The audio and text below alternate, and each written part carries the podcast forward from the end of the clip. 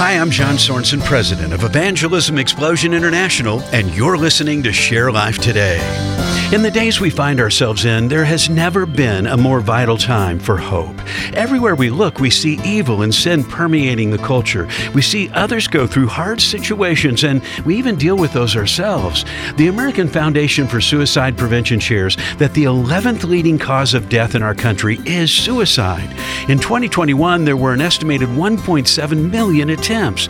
Now, we can look at these numbers and feel hopeless, but today I have good news, and that's that God offers real hope. He does so through the nail scarred hands of Jesus. When we put our trust firmly and only in Him, Jesus breathes hope into our dead hearts and makes us new creations in Him. And our hope is not dependent upon our circumstances, but is firmly planted in Jesus alone. There's an urgency to share this with others. Learn how by visiting sharelife.today.